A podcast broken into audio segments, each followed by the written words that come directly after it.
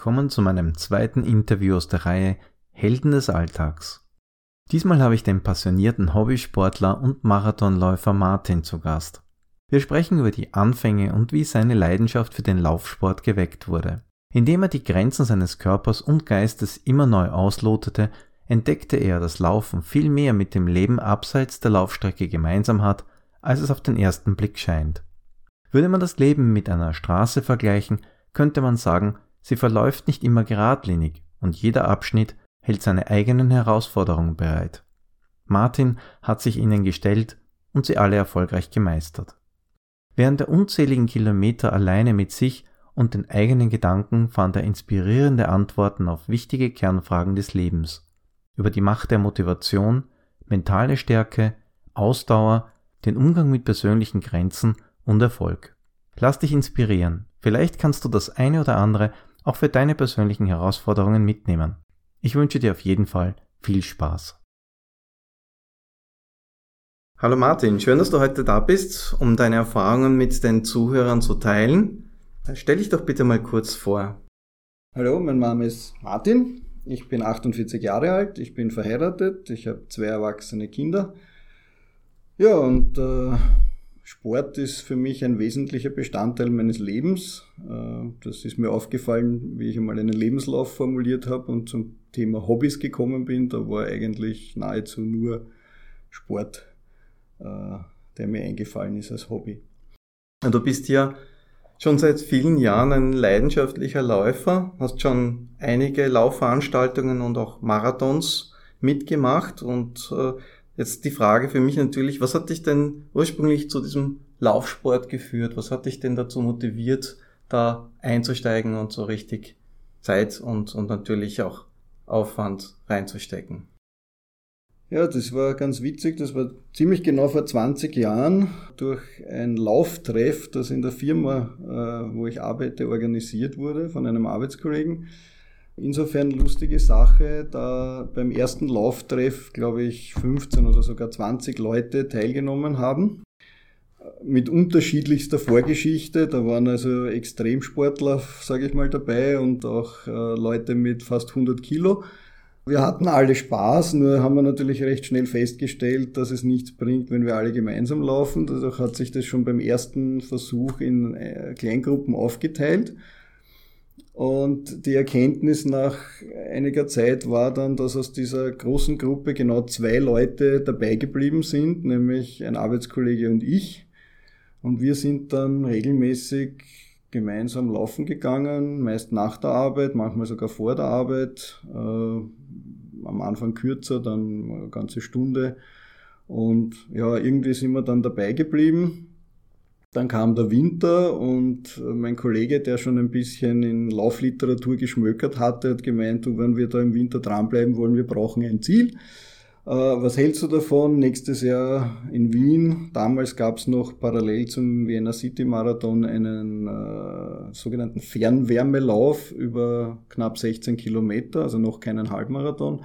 Er hat gesagt, pass auf, da melden wir uns an, dann haben wir ein Ziel und auf das trainieren wir hin, dann haben wir einen Grund, warum wir auch im Winter, wenn es kalt ist und schneit, laufen gehen. Und ich habe mir damals nicht viel dabei gedacht, habe zwar gemeint, dass das unheimlich weit ist, 16 Kilometer, habe aber dann äh, eingewilligt, wir haben uns angemeldet und dann haben wir trainiert. Und das weiß ich noch heute, im Training war damals mein längster Lauf 13 Kilometer, kam mir unendlich lang vor und wir haben dann gesagt, na okay, und beim Wettkampf werden wir dann die letzten drei Kilometer auch schaffen. Das hat auch gestimmt.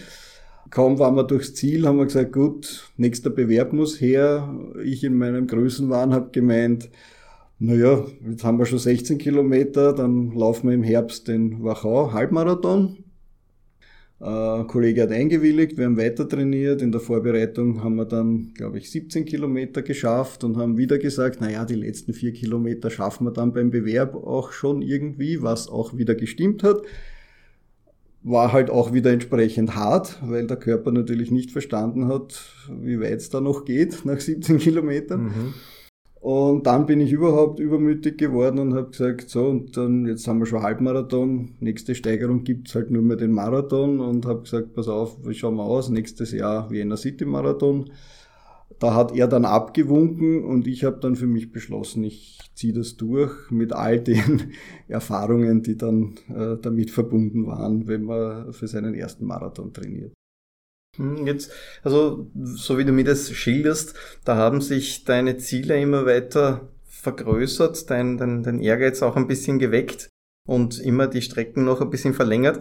Und wie es ausschaut, hat sich da auch ein bisschen deine Einstellung gewandelt, überhaupt deine Einstellung zum Laufen. Hat sich die über die Jahre verändert und wenn du so zurückblickst, wie würdest du das beschreiben? Ja, kann ich, kann ich unterschreiben. Die Einstellung hat sich massiv verändert.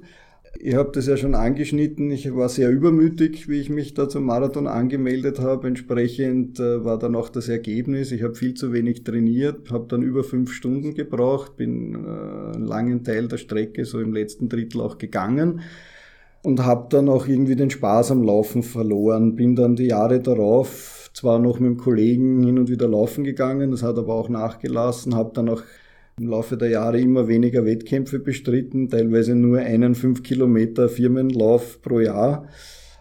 Und, und bin irgendwie vom Laufen weggekommen und habe dann nachgedacht, warum das so ist und bin draufgekommen, naja, Laufen war doch irgendwie hauptsächlich Mittel zum Zweck. Man muss dazu sagen, ich bin bei 1,82 Meter Körpergröße immer so um die 80 äh, Kilo schwer was vielen egal ist, aber mir persönlich wären ein paar Kilo weniger lieber. Das heißt, ich versuche äh, permanent Zeit meines Lebens Gewicht zu verlieren und habe irgendwann erkannt, Laufen ist eine Sportart, die pro Zeiteinheit im Verhältnis zu vielen anderen Sportarten einfach sehr viele Kalorien verbrennt und das hat mich lange Jahre zum Laufen gebracht ist jetzt vielleicht nicht die beste Basis für einen Sport, das, das war mal der Anfang. Es ne? war mal ein Anfang. Später habe ich dann festgestellt, natürlich würde ich lieber Tennis spielen, aber ich habe keinen verlässlichen Tennispartner und ich würde auch äh, lieber sehr oft Windsurfen gehen, aber dazu braucht's Wind. Und das ist nicht immer leicht mit dem Alltagsberufs- und Privatleben zu vereinbaren, dass man dann sagt, heute ist Wind und man cancelt alle Termine und fährt zum See.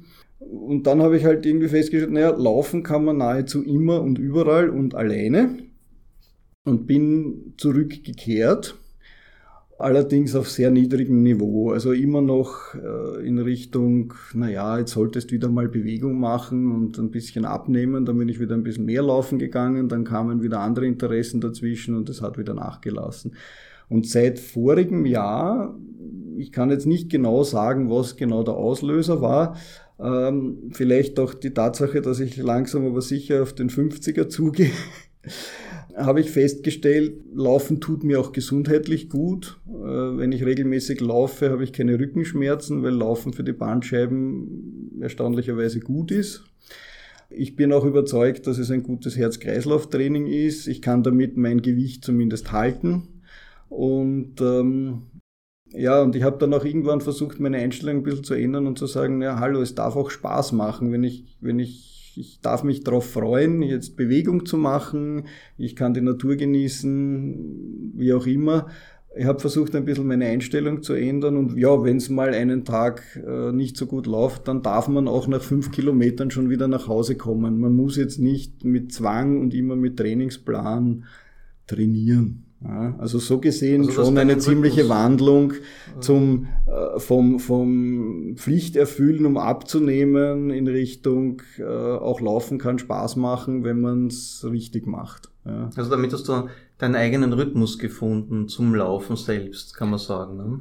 Ja, ja. Also wenn es Spaß macht und ich Lust drauf habe, gehe ich laufen und wenn es mir gut geht, laufe ich auch länger und ich ich versuche mich nicht mehr so krampfhaft zu irgendwas zu, zu zwingen. Ja. Es, es ist ein Teil von vielen und, und nimmt jetzt nicht mehr so einen hohen Stellenwert ein. Vielleicht war das auch äh, ein wesentlicher Schritt. Mhm. Jetzt ist es ja beim Marathon so, irgendwann einmal muss man, sollte man natürlich sich anmelden für den Lauf. Mhm. Und äh, in unseren Gesprächen und in unserer Arbeit hast du mir erzählt, dass allein die Anmeldung für dich schon etwas Besonderes ist, eine besondere Bedeutung hat und die nimmst du auch gleich mit für deinen Marathon, den du dann planst. Was ist es da? Was bedeutet das für dich, diese Anmeldung? Wie gehst du damit um? Beim ersten Marathon war es Übermut. Ja. dann war es wie soll man sagen, eigentlich immer um meinem inneren Schweinehund ein Schnippchen zu schlagen, nach dem Motto, jetzt bist du angemeldet, du hast dich dazu entschlossen, auch offiziell committed durch eine Anmeldung. Bei einem größeren Bewerb ist das meistens auch mit höheren Kosten verbunden. Also mittlerweile kostet eine Anmeldung schon über 100 Euro. Äh, das ist jetzt dann doch ein Geldbetrag, wo man sagt, naja, jetzt melde ich mich an und dann lasse ich es verfallen. Nein, wenn ich es aber nicht verfallen lasse, dann sollte ich mich auch seriös darauf vorbereiten. Also für mich ist das schon ein Motivator, rechtzeitig mit dem Training anzufangen. Ich habe auch die Erkenntnis gewonnen, wenn man sich erst, wenn man sagt, ich trainiere mal und dann schauen wir mal und dann melde ich mich an, geht nicht. Also je früher die Anmeldung, desto früher ist das Commitment da und dann fängt bei mir auch schon die seriöse Vorbereitung an. Und die ist aber dann natürlich gleichzeitig auch stressfreier, weil ja mehr Zeit ist. Ja. Mhm. Das ist das eine. Und das zweite ist, mit jedem Bewerb, den man, ähm, man sagt in der Fachsprache, gefinisht hat, ein fürchterliches englisches Wort, also mit jedem Zieleinlauf äh, hat man natürlich mehr Erfahrungen, wie fühlt sich so ein Lauf an und das will man dann wieder erleben. Und das ist dann auch was, wo man, was schon den Reiz auslöst, wenn man sich anmeldet, dann freut man sich auch schon, ich werde dann einen Zieleinlauf haben und auf dieses Gefühl freue ich mich jetzt schon. Das kommt dann schon beim Klick äh, auf, auf den Absenden-Button bei der Online-Anmeldung, da denkt man schon an diese äh, positive Stimmung. Also ist für dich schon einmal mit einer guten Stimmung verbunden, ja. der Start? Ja, ja. also beim, beim, beim Klick äh, zum Anmelden denke ich nicht an das harte Training, sondern da denke ich an den erfolgreich absolvierten Wettkampf. Ja. Mhm. Ja, und Marathons, ich meine, das dauert ja. Also da läuft man ja doch mehrere Stunden. Das ist viel Zeit, um seinen eigenen Gedanken ein bisschen nachzuhängen. Wie geht es dir dabei in den unterschiedlichen Laufphasen? Hast du da bestimmte Gedanken oder wie gehst du damit um? Ja, also was, was ich jedem wünsche, dass er es mal erleben darf, das ist diese Anfangseuphorie zu Beginn. Das beginnt äh, meistens schon kurz vor dem Start, wenn man in der Menge, also ich rede jetzt immer von wirklich großen Laufveranstaltungen, City-Marathons. Ja. Aber selbst auch bei kleineren mit 200 oder 300 Teilnehmern, es ist eine ganz spezielle Stimmung äh, am Start. Man steht in der Gruppe, alle haben das gleiche Ziel vor Augen, nämlich ins Ziel zu kommen mit der selbst gewählten Zeit. Ja. Weil man misst sich bei diesen Bewerben im Normalfall nur mit sich selbst und der Uhr und nicht unbedingt mit Gegnern. Also das, ich bin jetzt nicht in der Preisklasse, dass ich um den Sieg mitlaufe, sondern mein Ziel ist nicht als letzter ins Ziel zu kommen oder einfach die Stimmung zu genießen. Also das mhm. ist am Anfang wirklich, und das hält dann auch die ersten Kilometer manchmal an. Diese Anfangseuphorie ist ein bisschen gefährlich, weil man ist quasi schmerzbefreit und kann und riskiert, dass man viel zu schnell losläuft. Daher ist äh, ganz wichtig, dann in der ersten Phase äh, auf die Uhr zu schauen, zu kontrollieren, dass man nicht, ja nicht zu so schnell wegläuft. Ja, dann irgendwann ist leider diese Anfangseuphorie verflogen und dann äh, stellt man fest, okay, jetzt wird's zäh und dann fängt halt an bei mir, dass ich mit der Aufmerksamkeit generell hin und her switche. Eine Zeit lang schaut man sich die Umgebung an, schaut, was der Veranstalter für tolle äh, Sachen aufgebaut hat. Manchmal spielt eine Musikkapelle, manchmal gibt's Trommler. Äh, dann stehen wieder Zuschauer in Gruppen und haben ein lustiges Transparent. Also das, das ist alles, was einen sehr gut ablenkt und, und, und einfach auch den Reiz von solchen Veranstaltungen ausmacht. Äh, Im nächsten Moment spürt man wieder irgendwelche blöden Muskelschmerzen und horcht plötzlich voll in seinen Körper hinein, um dann drauf zu kommen, warte mal, gar nicht gut was tue ich jetzt? Fuß schmerzt, Zehen schmerzt, T-Shirt schmerzt, was auch immer. Im nächsten Moment schießen einem wieder Gedanken durch den Kopf vom letzten Meeting in der Firma oder von einem privaten, von einer privaten Feier oder sonstigen privaten Problemen. Das wechselt dann ganz extrem hin und her. Es ist recht interessant, das zu beobachten. Und gegen Ende gibt's dann beides. Ja, das wechselt dann von Runners High, ja, wie man so schön sagt. Also man spürt nichts mehr, man ist nur mehr auf der, auf der Wolke, schwebt ins Ziel und genießt es, bis ich habe nur mehr Schmerzen, ich kann überhaupt nicht mehr. Am liebsten würde ich jetzt stehen bleiben und mich am Rand hinsetzen, aber jetzt ist gleich vorbei. Also das kann auch alles mhm. bringen. Das ist also wirklich hochinteressant, in was für einem Wechselbad der Gefühle man sich da innerhalb von den Stunden eines Marathons äh, bewegen kann. Mhm. Jetzt, äh, nachdem es sehr viele Gedanken und sehr viele Situationen gibt, die dich dann animieren oder die deine Gedanken irgendwo hinführen. Im besten Fall, wie du beschrieben hast, mit dem Runners High, wo es dir einfach körperlich gut geht und du läufst quasi wie von selbst und andere Dinge, wo es dann etwas schwerer fällt. Da sind wir jetzt schon mitten eigentlich in einem Mentaltraining drinnen. Wenn du so ein bisschen den mentalen Bereich des Laufes dir anschaust, war das schon immer ein bewusster Teil? Also hast du Mentaltraining schon immer als einen festen Bestandteil deines Lauftrainings betrachtet? Oder ist das erst im Laufe der Zeit für dich mehr und mehr ein, ein Punkt geworden? Wie, wie hat sich das entwickelt für dich? Also das kann ich mit einem klaren Nein beantworten. Also ich habe äh, jahrelang gar nicht gewusst, dass ein Nicht-Profi überhaupt Mentaltraining machen kann. Das war für mich sowas, von, das machen die, die Profis, die Supersportler. Ja. Dann habe ich mich mit den Dingen begonnen zu beschäftigen und habe festgestellt, aha, da gibt's ja Sachen, die hätte ich nie dem Mentaltraining äh, zugeordnet. Okay, das kann ich mir vorstellen, das mal auszuprobieren und dann bin ich da so langsam Stück für Stück immer mehr in die Materie eingetaucht. Also zum Beispiel habe ich, glaube ich, lange Jahre ohne es zu wissen, Dinge visualisiert. Ich habe mir einfach vorgestellt, wie könnte jetzt eine bestimmte Situation sich äh, anfühlen. Äh, der Klassiker beim Marathon ist so ab Kilometer 30, wenn die Beine schmerzen und der Durst immer größer wird. Das kann man sich gut vorstellen, wie schlecht es einem da geht. Und ich habe dann überlegt, naja, das, wenn ich mir das jetzt oft vorstelle, ist das vielleicht nicht gut. Was kann ich mir denn stattdessen vorstellen? Habe das aber sozusagen nie als eine mentale Technik äh, empfunden ja? Mhm. oder, oder gewusst, dass das Teil einer mentalen Technik ist. Mhm. Ja. Mhm. Wie hoch schätzt du denn den Anteil, den mentalen Anteil gegenüber dem physischen Training ein? Wenn du sagst, okay, also physisches Training natürlich wichtig, wie, wie viel Anteil hat das mentale, mentale Stärke für den erfolgreichen Lauf, deiner Meinung nach? Also der Anteil ist sicher enorm. Äh, der Trainingsanteil bei mir persönlich ist wahrscheinlich noch zu gering da ich es noch nicht bewusst einsetze, so wie ich das mit einem Trainingsplan fürs physische Training mache. Also der Klassiker ist, äh, wenn man sich nach Steffni oder nach den anderen berühmten Laufsportlern richtet, Trainingspläne dann so spätestens die letzten zehn Wochen vor dem Bewerb. Da hat man so jeden zweiten Tag einen Lauf, mal schneller, mal langsamer, mal länger, mal kürzer. Äh, das trage ich mir dann sogar in den Kalender ein und halte mich ziemlich akribisch an diesen Trainingsplan. Was ich bis dato noch nicht gemacht habe, ist Mentaltraining in den Kalender einzutragen. Ich mache es derzeit noch sehr spontan. Was das Visualisieren zum Beispiel betrifft, da nutze ich die Zeit beim Einschlafen. Da liege ich im Bett, da bin ich entspannt. Oft kreisen dann die Gedanken um alle möglichen Dinge und dann denke ich mir, jetzt könnte ich genauso gut auch mal mir die Marathonstrecke durchdenken und, und schauen, wie geht's mir an den verschiedenen äh, Stellen ich muss dazu sagen, ich bin bis jetzt Marathon immer nur in Wien gelaufen und kenne daher als Wiener die Streckenabschnitte auch recht gut vom einfach als Einwohner der Stadt und kann es mir daher auch natürlich besser vorstellen als einen Berlin-Marathon zum Beispiel.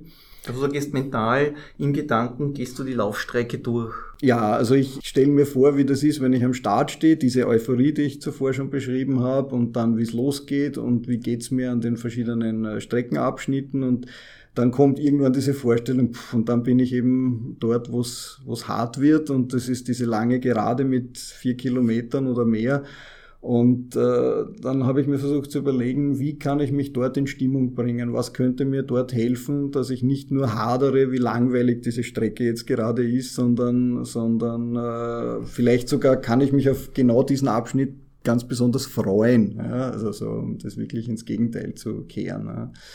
Und was ich auch probiert habe und auch festgestellt habe, äh, Mentaltraining ist ja nicht nur was für den Wettbewerb, sondern auch für die Vorbereitung. Und ich habe auch in meinen langen Trainingsläufen versucht, Techniken anzuwenden, wenn es mir halt auch im Training zeitweise schlecht gegangen ist, weil klarerweise hast du auch im Training Gegenwind, Regen, Kälte, Lustlosigkeit, Schmerzen von der Muskulatur her. Also wenn ich von Schmerzen rede, rede ich immer von, von Ermüdungsschmerz, ja, nie von, äh, ich habe mir das Kreuzband gezerrt und sollte eigentlich Pause machen. Ja, also mhm. das, da würde ich mhm. auch nicht laufen. Aber es ist ganz klar, wenn du 25 Kilometer gelaufen bist und erst im Training bist, dass Kilometer 26 und 27 jetzt nicht sonderlich äh, schmerzfrei über die Bühne gehen. Also du spürst einfach schon jeden Schritt und deswegen trainierst du ja, du musst schauen, dass du die Distanzen steigerst. Und da habe ich dann versucht, Techniken anzuwenden, meinen Fokus auf andere Dinge zu legen, mir was vorzustellen, wie auch immer, habe dann festgestellt, auf was spreche ich gut an, ja, wie plötzlich bin ich zwei Kilometer weiter und habe es gar nicht gemerkt. Und mir gedacht, diese Technik möchte ich immer wieder verwenden habe ich dann auch in mehreren Trainingsläufen gemacht und habe festgestellt, ja, muss man auch üben. Ja, mal mhm. mal geht's besser, mal geht's schlechter. Manche Techniken funktionieren gut gegen Ende eines Laufs, manche Techniken funktionieren nur im ersten Drittel, weil sie nicht so stark sind, unter Anführungszeichen, für mhm. mich. Mhm. Und auch eben die Erkenntnis, nicht jede Technik äh, kann ich für mich persönlich anwenden. Mhm. Jetzt hast du mir eigentlich schon fast die nächste Frage vorweggenommen. Wie integrierst du dein mentales Training in die Vorbereitung und in dein Training? Mhm. Also das heißt, ähm, wenn ich dich richtig verstehe, du, du probierst es aus, du spielst mit den Möglichkeiten, du wiederholst natürlich, um diesen Trainingseffekt mhm. nutzen zu können, weil durch dieses Training dann im Ernstfall, im Marathon selbst kannst du es abrufen, was natürlich mhm. wichtig ist. Würdest du es nicht machen, wäre es ungewohnt und würde wahrscheinlich auch diesen Effekt nicht bringen. Genau, ne? genau. genau. Also diese Erkenntnis war für mich auch ganz neu zu sehen, dass also auch mentale Techniken trainiert werden müssen, um sie dann wirklich auf mehr oder weniger Knopfdruck abrufen zu können und, und sie anwenden zu können und dass sie dann auch wirken. Ja, das, war, das war wirklich eine, eine, eine tolle Erkenntnis. Und äh, ganz erstaunlich zum Beispiel, äh, auszuprobieren, sich während eines Laufs eine extrem traurige Szene vorzustellen aus einem Film, die einem normalerweise die Kehle einschnürt, mit dem Effekt, dass ich fast keine Luft gekriegt habe und extrem langsam geworden bin. Äh, das habe ich dann auch gemerkt, warum ist mir das passiert. Ich habe Musik gehört über meine Kopfhörer und das war ein sehr langsames, eher trauriges Lied, das mich an eine Szene von, von, aus einem Film erinnert hat, die sehr traurig ist, wo ich dann festgestellt habe, hm, okay, das solltest, dieses Lied solltest du dir nicht anhören während eines Wettkampfs oder überhaupt beim Laufen, weil das ist kontraproduktiv. Da sieht man, wie schnell die, die körperliche Reaktion ja, einsetzt. Ja, also das war schon faszinierend zu sehen. Und gleichzeitig habe ich auch erkannt, wenn ich mir den Zieleinlauf von einem Marathon vorstelle, wo ich also wirklich äh, Hormone ausgeschüttet haben muss, ja, weil ich mich damals so gut gefühlt habe, dann ist man für kurze Zeit wirklich schmerzfrei beim Laufen. Nur leider kann man das halt nicht über eine Stunde konservieren, dieses Gefühl. Also das ist so, das würde ich mal so sagen, das ist so für die, für die ganz harten Szenen, dass du sagst, das ist wie eine kurze Betäubungsspritze. Ja? Wenn ich sage, uh, jetzt brauche ich was, was mir über die nächsten 500 Meter hilft, dann kann man das verwenden. Aber es ist nicht endlos ausdehnbar. Mhm. Mhm. Jetzt gibt's Ziele, du hast das vorher schon angesprochen. Natürlich ein Ziel ist, den Marathon zu schaffen. Ein Ziel ist vielleicht auch eine bestimmte persönliche Zeit zu schaffen unter mhm. Umständen. Mhm. Aber es gibt ja da noch viel mehr Ziele. Wie, wie setzt du dir selbst motivierende Ziele? Wie gehst du mit Zielen um? Und welche Arten von Zielen fasst du für dich ins Auge? Also was den Marathon betrifft, habe ich immer mehrere Szenarien vor Augen. Also das, äh, ich würde mal sagen, das Worst-Case-Szenario ist, als gesetztes Ziel einfach nur durchkommen. Ja, an einem schlechten Tag mit, mit viel Gegenwind, vorher schlecht geschlafen, dann noch was Falsches gegessen, wie auch immer, äh, aber zumindest durchkommen. Äh, natürlich im Idealfall am anderen Ende der Skala steht eine neue persönliche Bestleistung. Ja, und dazwischen gibt es das Spektrum von, okay, ich habe zwar meine Zeit nicht erreicht, äh, ich sage jetzt eine Hausnummer von vier Stunden, aber ich bin noch immer schneller gewesen als vier Stunden 15 oder vier Stunden 20, wobei das ja alles rein akademische Werte sind, aber, aber trotzdem macht das für mich persönlich einen kleinen Unterschied. Mhm. Dann gibt's noch das Minimalziel, zumindest nicht gehen, ja, sondern alles durchlaufen. Äh, das wäre jetzt mal auf den Marathon bezogen. Äh, Im Training, die Ziele, äh, muss man auch sagen, habe ich festgestellt, äh, habe ich lange Jahre falsche Ziele mir gesetzt, weil ich immer nur aufs Ergebnis gegangen bin. Also heute musst du diese Strecke in dieser Zeit laufen und dann ist die Enttäuschung groß, wenn es nicht geklappt hat. Äh, ich habe dann versucht, das ein bisschen großzügiger zu sehen und zu sagen, das ist eben wieder mal Best Case. Ja, aber wenn es mal einen Tag nicht klappt, bitte nicht gleich die Flinte ins Korn werfen. Und ganz extrem habe ich es bei privaten Zielen wie zum Beispiel dem Abnehmen gemerkt. Äh, da habe ich dann erst gelernt, wirklich den Unterschied zu erkennen zwischen äh, Ergebniszielen und Handlungszielen. Weil ich habe mir immer gesetzt, ich will bis am so und so vielten 10 Kilo abgenommen haben schön. Ja, mhm. Das war auch realistisch, es war terminiert, ja, es war attraktiv, also nach den Smart-Regeln hat alles gepasst, aber ich habe mir nicht überlegt, wie ich dieses Ziel eigentlich erreichen will. Ja. Und die Erkenntnis, also der Weg dorthin. Der ja. Weg dorthin. Und dann habe ich festgestellt, der Weg dorthin ist mit vielen guten Vorsätzen gepflastert, aber auch mit vielen Hürden. Und äh, ein Handlungsziel, das mir sehr geholfen hat, war einfach zu sagen, gut, was mache ich jetzt wirklich, wenn der Gusto auf die Schokolade riesengroß wird? Dann kann das Handlungsziel sein, okay, ich esse jetzt keine Schokolade, sondern wenn der Gusto groß wird, trinke ich ein Glas Wasser und dann gehe ich eine Runde um den Häuserblock. Oder ich setze mich zum Klavier und spiele zehn Minuten Klavier, was auch immer.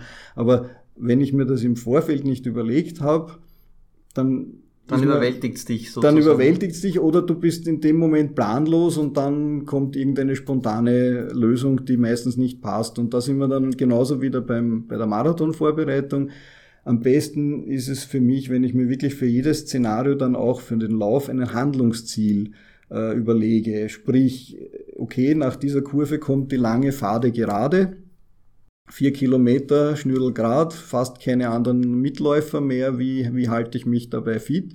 Und das muss dann ein Handlungsziel sein und nicht nur sagen, na, das wird dann schon gehen oder, oder dann denkst halt an was Schönes, das ist alles, nicht spezifisch das ist genug, nicht ne? spezifisch, ne? das ist viel mhm. zu schwammig. Aber zu sagen, okay, da wende ich dann folgende Technik an oder dann stelle ich mir vor, was auch immer, also ganz konkretes zu benennen, das, das versuche mhm. ich bei meinen Zielsetzungen. Das ist ja auch irgendwo, das steigert ja auch die Selbstwirksamkeit, ne? weil du dann mit einem konkreten Ziel sagen kannst, ich kann da jetzt ganz konkret etwas machen, ich kann das beeinflussen mhm. und nicht nur es passiert irgendetwas. Ja. Also das ist sicher auch motivierend, nehme ich an. Ich bin ne? nicht Passagier, sondern ich bin Pilot. Ja. Mhm, mhm. Ähm, Pilot, gutes Stichwort. Ähm, weil wir schon bei der Motivation waren, gibt's so Dinge, die du dir erarbeitet hast für dich, was du vor einem Marathon machst, wie motivierst du dich? Hast du da Strategien entwickelt, wie, äh, entwickelt, wie du dich in eine gute Stimmung versetzt und äh, wie du dich einfach richtig stark machst, damit du am, schon zu Beginn vor Marathon mit einem, mit einem guten Gefühl wegstartest? Also sagen wir so, ich habe da nichts entwickelt, sondern ich habe viel äh, Literatur gelesen übers Laufen und habe dann gewisse Vorschläge für mich ausprobiert und äh, festgestellt, was, was bei mir gut funktioniert und, und was, mich, was mich nicht äh, weiterbringt. Was für mich gut ist, ist diese Regel, ich habe einen Trainingsplan, das ist mehr, also ich bin angemeldet, dadurch habe ich ein Commitment zu trainieren. Ich habe einen Trainingsplan, dadurch gibt es sozusagen keine Ausrede, naja, ich habe eh gestern oder ich werde eh morgen wieder trainieren, sondern heute steht am Programm 12 Kilometer. So, und wenn es mich halt dann so gar nicht freut oder das Wetter extrem schlecht ist, dann gibt es diese Methode zu sagen, ich ziehe mich um und ich laufe 10 Minuten. Und wenn es dann nicht besser wird, dann war ich zumindest draußen und war zehn Minuten laufen. Man muss, ja, man muss sich ja nicht, man, man macht es ja doch immer noch freiwillig. Ja. Also es hängt ja mein Leben nicht davon ab, ob ich bei diesem Marathon jetzt gut abschneiden werde. Mhm. Und die Erkenntnis hat gebracht, wenn man mal umgezogen ist, wenn man mal zehn Minuten gelaufen ist, ja, dann läuft man sowieso weiter. Ja. Also, also wenn der Anfangswiderstand überwunden ja, genau. ist. Ne? Und aber ich kann mich selbst so quasi ein bisschen täuschen und sagen, ähm, ich gehe ja nur zehn Minuten laufen. Ja, zehn Minuten ist kein Problem, das schaffe ich, passt. Dann gehe ich laufen und dann läuft's von selbst. Und genauso, äh, wenn es jetzt draußen sehr kalt ist, sehr heiß ist, regnet, Wind geht, ähm, muss man sich einfach sagen, ja, ich kann mir das Wettkampftagwetter auch nicht aussuchen, da könnte es auch regnen, heiß sein, kalt sein und dann ist ja das eigentlich die beste Vorbereitung, wenn ich es im Training schon ein paar Mal gut absolviert habe. Und äh, also so auch ein bisschen versuchen, einerseits mit Vernunft, einerseits mit List, ja, den so inneren Schweinehund ein bisschen ähm, zu beschwichtigen. Verführst dich selber zum Laufen sozusagen. Ja. Und was eben in letzter Zeit ganz neu dazugekommen ist, dass ich erkannt habe, ähm, ja, ich hätte so viel zu tun in Haus und Garten oder ich sollte noch dies, ich sollte noch das und, und jetzt soll ich trainieren auch noch. Und dann habe ich gedacht, nein, ich darf trainieren, nicht ich soll, ich darf trainieren, weil das ist eine Auszeit für mich aus dem Berufsalltag. Es tut meinem Körper gut, es macht das Hirn frei, wie man so schön sagt. Und ähm, das ist jetzt kein Muss, sondern das ist jetzt ein Darf. Und allein diese Einstellungsänderung, ja, ich durfte mich zu einem Marathon anmelden und ich darf für den jetzt trainieren, ich darf mir die Zeit nehmen, war schon auch eine wesentliche Erkenntnis in der Vorbereitung. Ja. Also du erlaubst es dir und machst einen Genuss draus, genau, wenn ich das richtig genau, verstanden genau. habe. Genau, und allein diese Einstellungsänderung hilft mir momentan wahnsinnig zu sagen, ich mache das freiwillig und ich weiß, es macht mir Spaß und dann mache ich's einfach. Ja. Mhm. Wenn du, wir haben schon kurz vorher gesprochen, ein Marathon geht ja dann doch über einige Stunden im Normalfall. Wie gehst du denn damit um, wenn du während des Laufes dann merkst, dass deine Erschöpfung steigt, dass du eben Schmerzen bekommst oder dass du andere Probleme bekommst? Was machst du dann? Ja, ich hätte früher gesagt, ich, äh, ich lenke mich ab. Mittlerweile weiß ich, dass das durchaus als mentale Technik zu verstehen ist, was ich da alles mache. Ganz banal kann man mal zurückschauen und sagen, nicht vor mir liegen noch 10 Kilometer, sondern hinter mir liegen schon 32 Kilometer. Und das ist ja wahnsinnig viel. Ja? Und äh, stellt sich plötzlich wieder viel positiver dar. Was habe ich denn schon alles erledigt? Ja? Die Gefahr bei uns ist generell auch im Berufsleben. Man schaut immer nur nach vorne und oben und sieht, mhm. was man noch alles tun muss und, und nimmt sich einfach nicht die Zeit, äh, innezuhalten und zurückzuschauen, was schon alles positiv und gut erledigt wurde. Und gerade beim Marathon ist ja genug Zeit, innezuhalten und zurückzuschauen. Also man hat, wenn um das Beispiel noch einmal zu erwähnen, bei Kilometer 32 habe ich noch 10 Kilometer. Das ist in meinem Lauftempo noch eine Stunde Zeit, darüber nachzudenken, wie toll die ersten 32 Kilometer waren. Und das ist eine Möglichkeit dann kann ich sagen, gut, die nächsten zehn Kilometer bestehen ja eigentlich nur aus zehn mal ein Kilometer. Ein Kilometer ist ja an sich kein Problem zu laufen und vor allem, das ist der Kilometer bis dorthin, dann kommt die Kurve, dann kommt die Brücke, dann, also je besser man sich die Strecke schon im, im Vorfeld überlegt hat, äh, kann man sich dann natürlich die Strecke auch schön in kleine Häppchen unterteilen und öfter was abhaken, sozusagen, mhm. um, um es wieder in den erledigten mhm. Teil zu verschieben. Das fühlt sich wahrscheinlich auch nicht so groß an. Ein genau, Kilometer genau, ist dann genau. angenehmer also, zu nehmen. Wie ne? man so schön sagt, Salamitaktik oder wie isst man einen Elefanten in kleinen Scheiben. ja. äh, was natürlich dann rein vom, von meinem Wettkampfziel her auch passiert, dass man sagt, gut, wie liege ich in der Zeit? Muss ich eventuell mein Ziel anpassen, weil ich halt, okay, heute ist nicht mein bester Tag, äh, haben auch vorher schon besprochen. Ich werde nicht meine persönliche Bestzeit laufen, aber immerhin noch schneller als Punkt, Punkt, Punkt. Ja, ist auch eine Methode.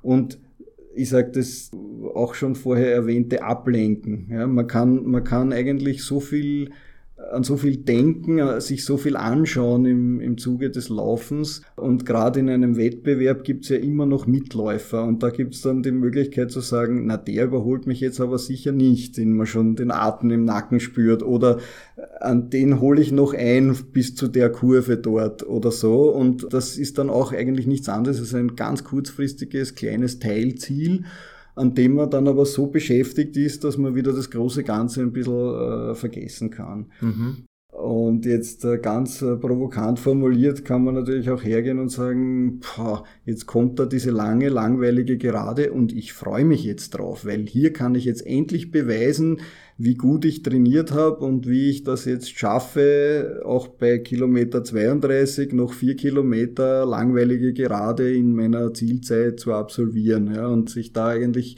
äh, ganz in eine andere Stimmung zu bringen. Ja, also ich darf jetzt zeigen, wie gut ich bin. Mhm, ja, mhm. Und nicht, oh, mir geht so schlecht, mir tut schon alles weh und eigentlich möchte ich mich am liebsten da am Straßenrand hinsetzen und, und, und aufhören. Mhm, mh. Nachdem das, so wie du es ja beschreibst, für dich ist das Laufen und alle Bestandteile im Laufen, das hat ja sehr viele Aspekte. Diese ganzen Ideen, diese Einstellung zu dir selbst, zu deinen Zielen, hat das auch eine Veränderung, äh, also diese die abseits der Laufstrecke für dich bewirkt? Hast du festgestellt, dass das auch auf andere Bereiche in deinem Leben irgendwo einen Einfluss hatte? Und wenn ja, wie hat sich das für dich angefühlt? Oder wie fühlt sich an? Ja, das kann ich, konnte ich beobachten. Das äh, war wirklich interessant zu sehen. Ähm, ich habe, so wie ich jetzt gerade vorher gesagt habe, provokant, ich darf mich auch auf, ein, auf was freuen, was eigentlich negativ besetzt ist es schwingt für mich jetzt immer mehr auch im Privatleben mit, dass ich, wenn ich schon gewisse Dinge nicht ändern kann, aber ich kann jederzeit meine Einstellung zu diesen Dingen ändern. Und ich habe das in einem ganz anderen Zusammenhang einmal in einem Psychologiebuch gelesen, da ging es um Prüfungsangst und äh, da wurde dieser Tipp gegeben, ähm, was, was macht dir eigentlich Angst? Das ist ja nicht die Prüfung, wenn du dort brillierst, sondern das ist die Prüfung, wo du stehst und nichts weißt. Dann war die Frage, warum stellst du dir vor, dass du nichts weißt, du hast ja gelernt. Und mhm, dann, dann ist man schon verunsichert und dann kommt noch die zweite Frage dazu, warum stellst du dir nicht vor, wie du dorthin gehst und allen zeigst, wie toll du nicht bist und was du nicht alles gelernt hast und wie gut du bist. Und ähm, diese Einstellungsänderung hilft ja natürlich nicht nur bei Prüfungen, sondern generell. Das hilft beim Laufen, so wie ich schon gesagt habe. Ich freue mich auf die auf die Herausforderung und das ist ja im Privatleben auch oft so. Du hast äh, Herausforderungen im Privaten, du hast im Berufsleben Herausforderungen und äh, du kannst deine Einstellung dazu ändern. Du kannst dich nicht ändern, dass da jetzt ein wichtiges Meeting ist mit dem Vorstand, wo du eine Präsentation halten musst. Das kannst du nicht ändern, aber du kannst deine Einstellung dazu ändern. Gehe ich dorthin und fürchte mich, dass ich, dass mich die sozusagen äh, aufmachen und mir zeigen, wie schlecht ich bin, oder gehe ich mit der Einstellung hin, ich zeige denen, wie gut ich bin und dass sie ohne mich gar nicht die Firma weiterführen könnten, weil ich so ein wertvolles Mitglied bin. Mhm. Das, das war für mich schon äh, irgendwie, das, das kam aus diesem Laufen und mentalen Training fürs Laufen schon ein bisschen heraus. Ja, aber ich, ich, ich habe es ich hab's viel mehr in der Hand, als ich eigentlich glaube. Mhm. Auch beim ganz banales Beispiel beim Autofahren. Ja, da, gibt, da schneidet dich einer oder schlaft vor dir bei der Ampel und fahrt nicht weiter und du ärgerst dich. Und dann denke ich mir, okay, ich kann mich jetzt ärgern, aber ich muss mich nicht ärgern. Es gibt keine Ärgerverpflichtung. Und vielleicht ist er der da vorne jetzt nicht der ist sicher nicht darauf aus, mich zu ärgern, sondern der hat halt war abgelenkt oder hat in Gedanken an was auch immer gedacht, hat vielleicht auch gerade Stress mit der Familie, mit der Arbeit, wie auch immer. Und damit geht es einem auch schon wieder ganz anders, obwohl sich ja die Situation an sich überhaupt nicht geändert hat, sondern nur meine Einstellung zur Situation. Mhm, mhm. Was sind denn die schönsten, die tollsten Momente beim Laufen, wenn du dich so zurückerinnerst? Gibt es da Highlights? Wo du sagst, ja, das ist es. Ja, ja, da gibt's zahlreiche. Das ist äh, recht interessant äh, für mich, äh, weil ich erst in letzter Zeit festgestellt habe, dass das gar nicht so wenig ist. Was man vielleicht so landläufig kennt, schon mal gehört hat, auch aus der Literatur, dieses Runners High, wie es oft beschrieben wird, wo man also komplett schmerzbefreit und komplett gedankenleer, hirnleer läuft ja, das gibt es, das ist unheimlich toll, stellt sich aber halt nicht jedes Mal ein und auch nicht nach zwei Kilometern. Ja, also dazu mhm. muss man schon relativ lang laufen. Aber es muss nicht immer das sein. Es ist auch so, dass man, wenn man äh, läuft und versucht nur mal die Umgebung bewusst wahrzunehmen, dass man da unheimlich viel entdecken kann. Ja, wie ist gerade die Stimmung in einem feuchten Wald zum Beispiel, wie riecht der Waldboden, die Tannennadeln, ähm, wenn man in der Früh läuft und einen Sonnenaufgang erlebt auf den Feldern und da äh, sieht man noch ein paar Hasen hoppeln oder wenn man losläuft und nach zwei Kilometern kommt ein Regenguss und man ist pitschnass und kommt drauf, ja, es ist nicht kalt, der Regen ist warm, eigentlich ist es ganz witzig zu laufen und man fängt an, die Leute zu beobachten, die versuchen nicht nass zu werden und einem selbst ist es gerade komplett egal. Ja, man, man, sucht nicht Schutz irgendwo, weil man weiß, man will eh noch zehn Kilometer laufen und nässer wird man nicht mehr, wenn man mal komplett nass ist. Also so Stimmungen, äh, in die man nicht kommen würde, wenn man weiterhin zu Hause sitzt auf der Couch, das, das ist was Tolles. Dann habe ich vor kurzem begonnen, auch mit Musik zu laufen. Ich habe eine, eine Laufuhr, die auch Musik abspielen kann. Ich laufe mit Kopfhörern. Und da war eine interessante Feststellung auch, ich habe früher auch gern Musik gehört, da habe ich mich im Wohnzimmer auf die Couch gelegt und mittlerweile höre ich die Musik beim Laufen.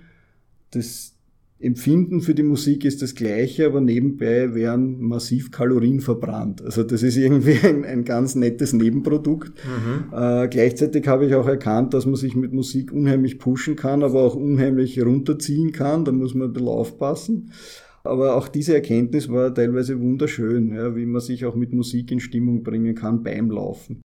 Und dann haben wir natürlich schon gesprochen, ein Zieleinlauf ist immer was Besonderes bei einem Wettbewerb. Das ist vielleicht auch der Grund, warum ich doch auch immer wieder mich für Bewerbe anmelde, auch für kleine Bewerbe.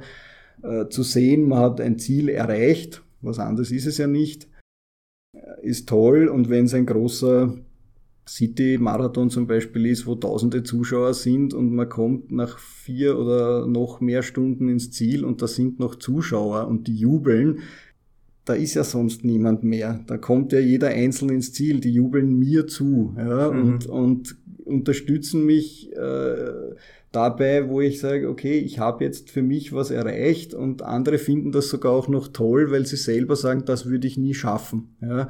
Also das zeigt einem auch, ja, mein Ziel, ich bin weit weg von der Weltspitze, aber hinter mir kommen noch welche und da oben sitzen ganz viele, die würden nicht einmal fünf Kilometer schaffen und die finden das toll, was ich da gerade leiste. Und das ist auch eine Art von Anerkennung durch komplett fremde Leute, die irgendwie einem auch dann wieder was zurückgibt, ja, für diese Entbehrungen während des Trainings. Also erhebendes Gefühl, ne? Ja, total, total. Mhm. Und ja, und schließlich, schönster Moment beim Laufen, ich kann es jetzt ganz provokant sagen, manchmal ist es das Duschen nachher. Ja. Es gibt so Tage, da geht da geht nix. Ja, da hast du Gegenwind und dann fängt es noch zu regnen an und die Füße tun schon seit dem ersten Kilometer weh und eigentlich ist alles ganz schrecklich und man zieht's halt durch oder hört sogar vielleicht äh, ein paar Kilometer früher auf und dann geht man duschen und sagt sich aber trotzdem, hey, ich habe was für meinen Körper getan. Ich, ich nenne das provokant ein bisschen Körperpflege. Das ist nicht nur das Duschen, sondern auch davor. Ich habe etwas für meinen Körper gemacht. Herz-Kreislauf-Training, ein bisschen Kalorien verbraucht, das alles angekurbelt ähm, ja. Also da hast du was Gutes getan ja, damit. Manch, manchmal ja. ist es aber auch wirklich das Schönste nachher dann das Duschen, weil beim Laufen, da kam also überhaupt kein Hochgefühl auf in keiner Situation. Aber wenn man das hin und wieder erlebt, einerseits erdet das ein bisschen. Ja, Laufen ist nicht immer nur super, nichts ist im Leben immer nur super. Und andererseits ähm, ja, dann freue ich mich halt beim nächsten Mal laufen, wo alles schlecht läuft, aufs Duschen nachher. Und das ist wieder eine Art von mentaler Technik zu sagen, okay, ich meine, ich laufe jetzt nur mehr so lang und stelle mir in allen Gesichtspunkten detailliert und farbenfroh das Duschen nachher vor. Ja, wie gut das warme Wasser auf meiner Haut perlt, ja, und, und also auch das ja, kann funktionieren. Ja. ja, ja. Welche neuen Erkenntnisse hast du denn durch Mentaltraining gewinnen können? Kannst du da ein paar Punkte zusammenfassen?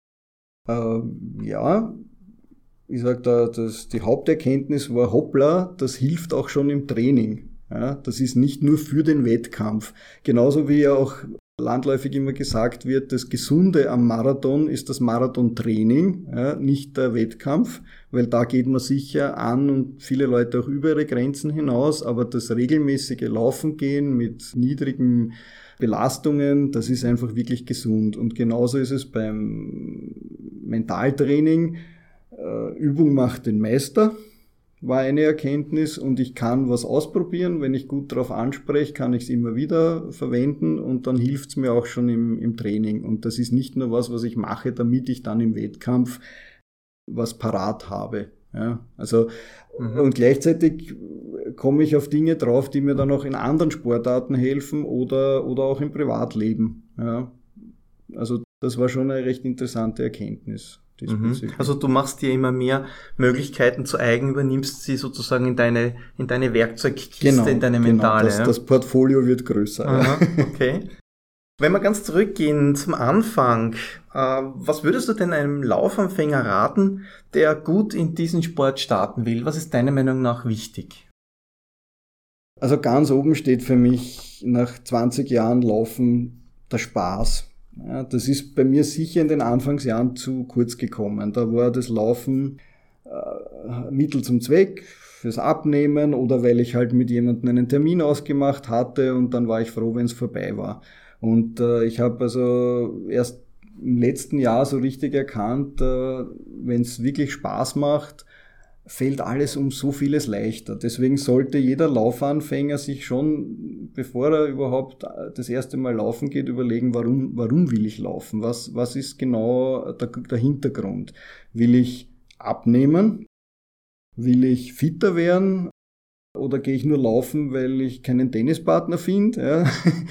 ähm, weil es schon einen wahnsinnigen Unterschied macht, wenn man eine Sportart betreibt, die einem so Spaß macht, dass man gar nicht drüber nachdenkt, dass man sich jetzt anstrengt, dann ist zum Beispiel Kalorien verbrennen, Gewicht reduzieren ein Abfallprodukt. Ja. Mhm. Wenn man jetzt jedes Mal hadert und sagt, ah, morgen muss, also im schlimmsten Fall, morgen muss ich schon wieder laufen gehen, weil ich habe ja beschlossen abzunehmen. Dann wird's zur Qual. Ne? Dann, dann, dann ist es die falsche Sportart. Ja.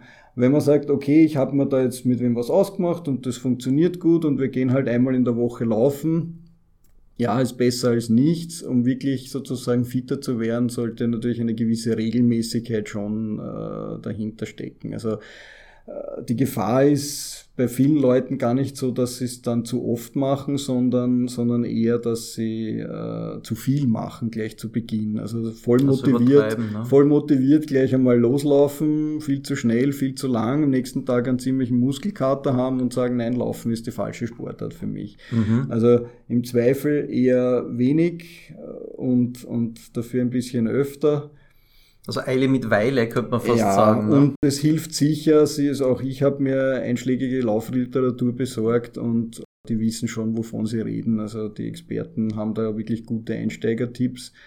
Äh, was ich jedem empfehlen würde, ist gute Ausrüstung. Wenn man sich also wirklich entschlossen hat, man möchte jetzt regelmäßig laufen, sind gute Laufschuhe wirklich äh, angeraten bei der Bekleidung oder bei technischer Ausrüstung wie einer Pulsuhr oder so, da muss man halt dann entscheiden, äh, mache ich das, um mich zu motivieren, sprich ich gebe mal viel Geld aus, jetzt habe ich eine teure Ausrüstung, die muss ich jetzt auch ausnutzen, also gehe ich regelmäßig laufen.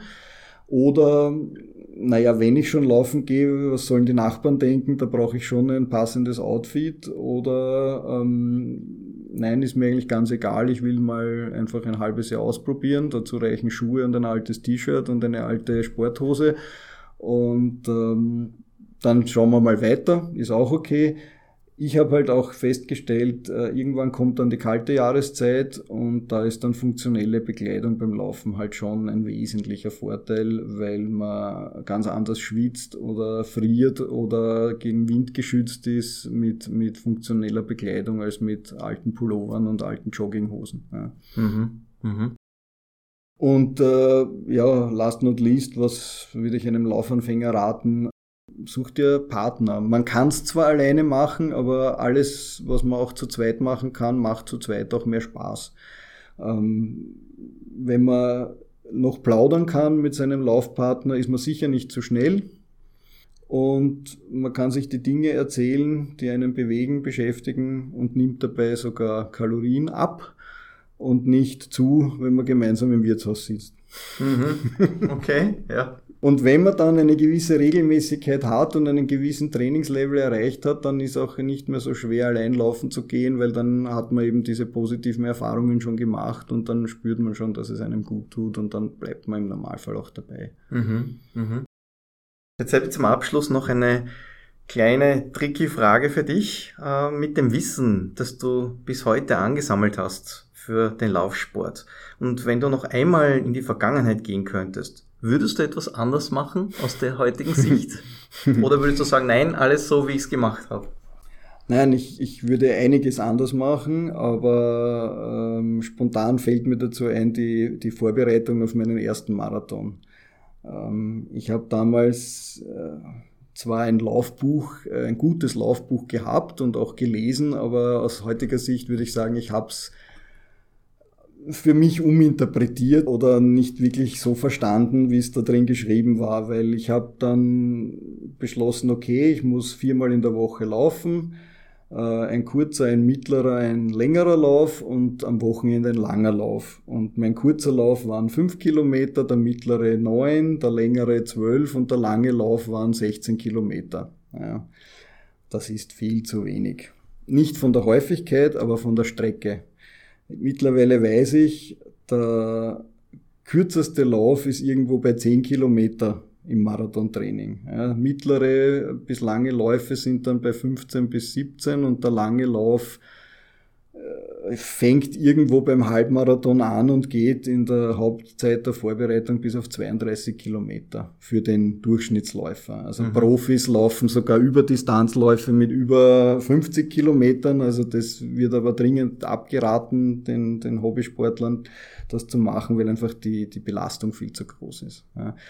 Aber es ist ganz klar, wenn du, wenn du ähm, 32 von 42 Kilometern im Training schon mal geschafft hast, ist das auch mental ganz anders, als wenn du sagst, ups, mein längster Lauf waren 17 Kilometer, da ist ja der Halbmarathon schon ein Durchbruch. Ja. Also wenn jemand einen Halbmarathon seriös vorbereiten will, finde ich es okay, wenn er in der ersten Vorbereitung nicht die volle Distanz läuft aber drei, vier Kilometer weniger. Aber beim Marathon muss man also 32 Kilometer auf jeden Fall ein paar Mal geschafft haben. Ja. Also es hört sich ein bisschen danach an, je mehr Kilometer in der Vorbereitung abgespult werden, umso weniger tut's dann weh oder umso ja, weniger Probleme ja, hat man dann wirklich im, im Marathon. Ne? Du, bist, du bist natürlich körperlich wesentlich besser drauf, weil du es schon öfter trainiert hast, aber auch die mentale Komponente ist eine ganz andere, weil du weißt, äh, ich muss jetzt nicht doppelt so viel laufen, wie ich im Training gelaufen bin, sondern eigentlich nur mehr einen 10 Kilometer Lauf dranhängen und der ist ja die kürzeste Distanz im Training. Also das ist psychologisch schon ganz anders. Also das würde ich sicher anders machen und die zweite lustige Erkenntnis auch aus dem Marathon ist, äh, du kannst hundertmal lesen, was du auf jeden Fall nicht machen sollst beim Marathon und trotzdem gewisse Fehler muss man selbst machen. Meiner war, ich habe mich nicht dran gehalten an den Satz, trinke und esse niemals etwas während dem Marathon, was du nicht in der Vorbereitung gemacht hast. Und ich habe geglaubt, ich muss bei Kilometer 20 bei so einer Labestation eine Banane essen und dazu einen Isotrink zu mir nehmen. Ich muss dazu sagen, ich habe im Training nie etwas gegessen, auch nie etwas gebraucht und ich habe, wenn überhaupt, dann nur Wasser getrunken. Mhm mit dem Erfolg, dass diese Banane nicht verdaut wurde, sondern mir nur unheimlich schwer im Magen gelegen ist, in einer Mischung aus isotonischem Getränk, die ich nicht kannte, die mein Magen auch nicht verarbeiten konnte und mir ist so übel geworden, so schlecht geworden, dass ich diesen Marathon abbrechen musste. Mhm. Das ist das, was ich äh, zuvor schon mal erwähnt habe. Äh, wenn ich also nur müde bin, wäre Aufgeben für mich keine Option. Aber wenn ich gesundheitliche Probleme habe, also mir ist dann schwindlig geworden, mir ist schlecht gewesen, äh, und mir war auch noch am Abend dieses Tages übel, da war ich längst zu Hause. Also das war ja, das würde ich sicher anders machen, wenn ich die Zeit nochmal zurückdränge. Also den Rhythmus des Körpers beibehalten, ja. auch im Marathon da nicht. Einfach keine Experimente. Keine Experimente, das bringt's auf den Punkt. Ja. Mhm, mh. Super. Martin, ich sag herzlichen Dank für deine Einblicke und für deine Erfahrungen äh, aus deiner Zeit mit dem Marathonlaufen. Viele Jahre. Ich wünsche dir natürlich viele tolle Kilometer, die noch vor dir liegen, die du super locker laufen kannst. Ich wünsche dir natürlich auch dass du deine Ziele weiter erreichst oder übertriffst, ganz klar. Und äh, ich äh, inzwischen ist ja der Laufsport für viele, ich, das hat ja eine breiten äh, Wirkung bekommen. Viele Leute laufen einfach nur für die Freizeit, um sich was Gutes zu tun. Manche vielleicht auch, weil es ein bisschen ein Trend geworden ist. Inzwischen gibt es auch sogar schon Wettbewerbe mit Ultramarathonläufen und so weiter. Ich hoffe, äh, für alle Zuhörer, ihr habt ein paar tolle Einblicke und ein paar tolle Inspirationen mitnehmen können. Vielleicht auch habt ihr in diesem Podcast ein bisschen gehört, es geht auch anderen Läufern so, dass sie mit denselben Problemen mehr oder weniger kämpfen wie ihr. Also ihr seid nicht alleine. Und es lässt sich sehr viel machen, wenn man mit der richtigen Einstellung und mit den richtigen mentalen Technik und mit mentaler Stärke rangeht, dann kann man wahnsinnig viel daran verändern. Man kann sehr viel selbst dazu beitragen, um das Ganze zu einem angenehmen und tollen Erlebnis zu machen. Und äh, ich freue mich auf eure Kommentare auf meiner Website natürlich. Und ich hoffe, wir hören uns in einem meiner nächsten Podcasts bald wieder. Also dann, bis bald.